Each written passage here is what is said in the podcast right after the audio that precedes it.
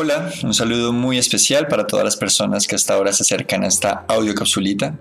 Y claro está, también igual de especial para nuestros queridos padres Montemorel, que siguen confiando en estos espacios de reflexión, de autoobservación, que tanto nos ayudan y que tanto ayudan a la comunidad de papás a observar esas dinámicas de crianza, esas dinámicas relacionales de papás e hijos y poder trabajar en ellas. Recuerden que somos personas y nos trabajamos constantemente y es nuestro deber trabajarnos. El día de hoy traigo un tema muy especial y es el del amor. Es un valor del amor y la amistad que hemos trabajado con sus hijos las últimas tres semanas y bueno, me pareció interesante traerlo para encuadrarlo en términos de una relación eh, de papás e hijos. Voy a ponerle y me permito ponerle al amor un adjetivo que para muchos es redundante y es el amor incondicional. Recalco aquí y quiero ser muy claro que estamos y estoy totalmente seguro de que todos ustedes sienten un amor efectivamente incondicional por sus hijos, de que tienen un lugar muy especial para cada uno de ellos ahí en sus corazones y de que ese amor es, es innegable, vamos a ponerlo eh, en esos términos. Sin embargo, y lo que vamos a hablar, y por eso traigo la palabra incondicional, y vamos a hablar obviamente de su, de su antónimo, lo condicional, es porque en las dinámicas de crianza eh, muchas veces, y puede que no estemos muy conscientes de eso, el mensaje que estamos transmitiendo y que está, que está llegando a los ojos de nuestros hijos y nuestras hijas no es siempre el de ese amor incondicional. Entonces, podemos estar seguros que adentro está. Pero la pregunta es si nuestros hijos lo están percibiendo como tal y cómo podemos ayudar a que así sea, a que así lo perciban y a que consideren ese amor como, como un bien, como algo que efectivamente hace parte eh, innegable de sus vidas, así como, como el respirar, así como, como el latir de su corazón. Qué bonito sería eh, y qué bonito es también ver eh, lo que eso provoca, el nivel de confianza que en, las personas eh, crece cuando en su niñez y durante su juventud fueron criados con una realidad y con una realidad incondicional y un mensaje de amor incondicional por parte de sus papás. El mensaje pues básicamente llega por las muestras de, ese amor que ustedes tienen con, sus hijos. Y en esto podríamos enumerar un montón, cada uno tiene su estilo, cada uno tiene su manera de expresar, eso hace parte también de nuestras peculiaridades como individuos, como personas. Eh, cada uno muestra a sus hijos ese amor de, diferentes eh, maneras.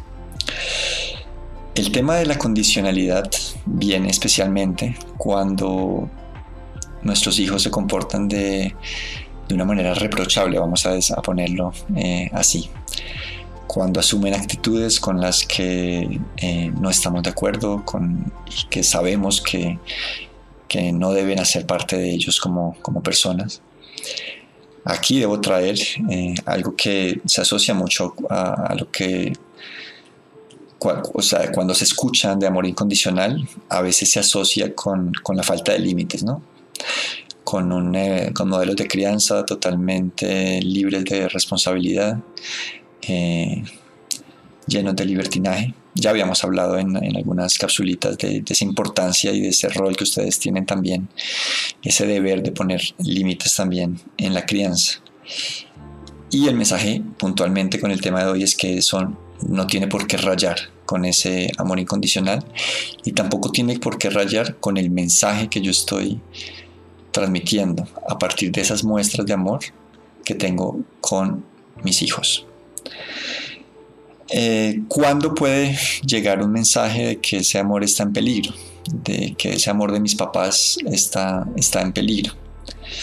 Y es cuando, pues efectivamente nosotros como, como adultos, como papás, eh, condicionamos esas muestras de amor al comportamiento que, que ellos tengan.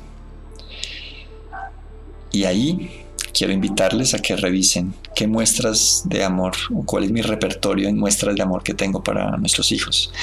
Si ellos sienten como amor únicamente eh, todas esas muestras que, que, hay cuando las cosas están armoniosas, cuando eh, hay una sonrisa en parte de, mi mamá, de mi papá, cuando me llenan de abrazos, de besos, de palabras bonitas, eh, de espacios juntos, o también en mi repertorio están unas muestras de amor un poco menos, por decirlo así, comunes, eh, pero que también es necesario incluir en ese repertorio. Y es como muestro, o sea, cómo eh, o qué muestras de amor tengo cuando las cosas no están tan armoniosas, cuando mi hijo comete un error, qué muestras de amor también tengo para con él, para con ella. ¿Son muestras de amor? o estoy dando un mensaje de que el amor llega solo cuando te portas bien, de que la muestra del amor llega solo cuando te portas bien y que cuando te portas mal, ese amor se dibuja. Si mis muestras de amor corresponden únicamente a esas muestras cuando todo está bien, pues difícilmente mi hijo y mi hija van a percibir el amor y la contención que es necesaria cuando las cosas van mal. Y en esto voy a poner un, punto más. Y es que cuando las cosas están mal, es que esas, ese, amor eh, cobra una mayor importancia.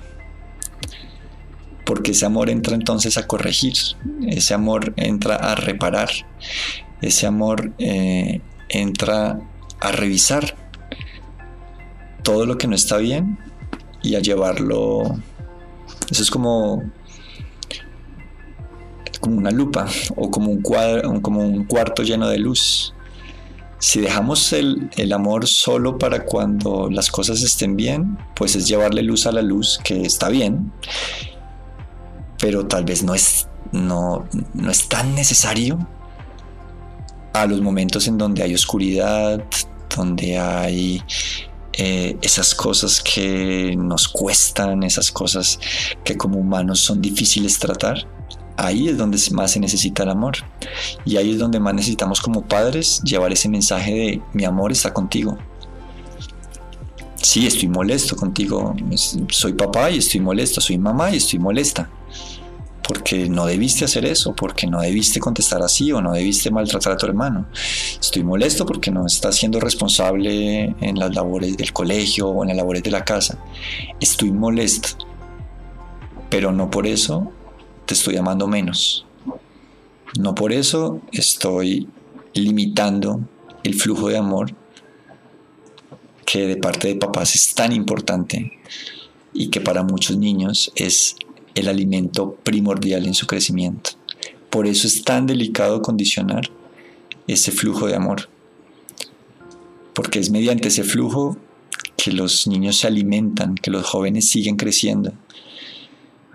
De ahí que es importantísimo que en este momento, si no lo han hecho, yo sé que muchos de ustedes lo hacen, si no lo han hecho, que revisemos cuáles son esas muestras de amor que yo puedo tener cuando mi hijo se porta mal, cuando mi hijo está rebelde, cuando mi hijo tiene rabia, tiene ira, cuando eh, tiene actitudes violentas.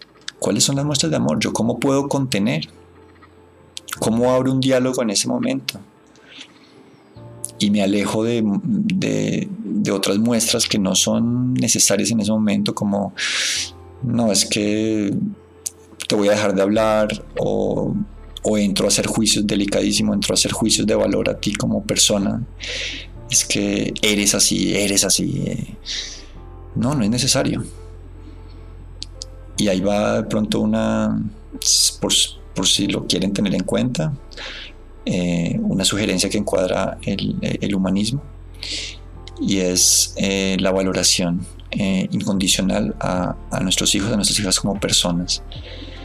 De que si vamos a debatir algo y de que si vamos a evaluar algo es evaluar algo a partir de sus actitudes, de sus comportamientos, de, sus, de los hechos que tuvieron, etc. Si el, si el niño y si el joven siente que no se está poniendo a prueba o en duda lo que él es como persona, pues es a partir de lo que es, él es como persona que puede corregirse.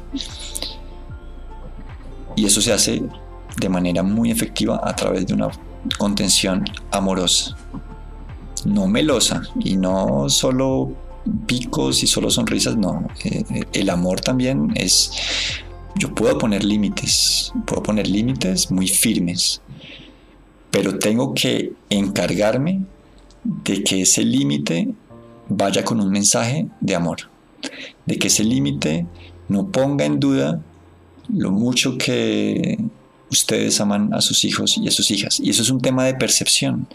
De ahí la importancia que, a que lo hablen abiertamente con sus hijos y estén totalmente seguros y seguras de que el mensaje está llegando. De, de, poderlo poner en palabras, de que el mensaje está llegando y de que efectivamente mi hijo está entendiendo que lo acompaño en el error, que lo acompaño en la corrección, que lo acompaño en la reflexión, que lo acompaño a revisarse como persona, a revisarse lo que hizo. Y así nos evitamos el que ellos sientan la necesidad de esconder cosas, de mentir, de hacer trampas. Porque pues es que es de ahí que viene. Si, si, si, si un hijo, si un niño, si un joven está en un proceso en donde el amor es tan importante para su crecimiento y si siente que hizo algo mal y que a partir de ahí el amor se le va a cortar, pues yo, yo, yo también mentiría. Qué pena que lo ponga así. Porque si estamos poniendo en una, una, situación en donde mi alimento número uno va a verse amenazado, ahí se recurre a la mentira, se recurre a la trampa. Pero si podemos poner muy claramente el otro mensaje, te acompaño, te contengo, estoy contigo, la embarraste, metiste la pata, pero aquí estoy. La embarraste, metiste la pata, pero tú como persona eres tanto que puedes solucionarlo. Tenemos el tema, el tema solucionado.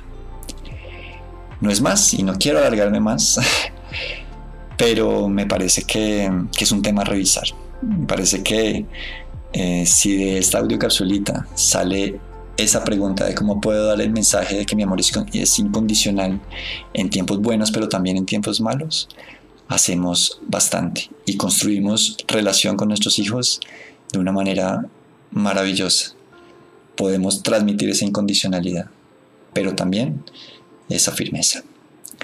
Muchas gracias por la atención. Les invito a seguir pendientes de nuestras audiocapsulitas y en sentido general de nuestras redes sociales, en el Montemorel, en Instagram, en Facebook, para que podamos eh, seguir construyéndonos como personas, como comunidad, seguir tejiendo, que es lo que a lo que vinimos también a esta vida.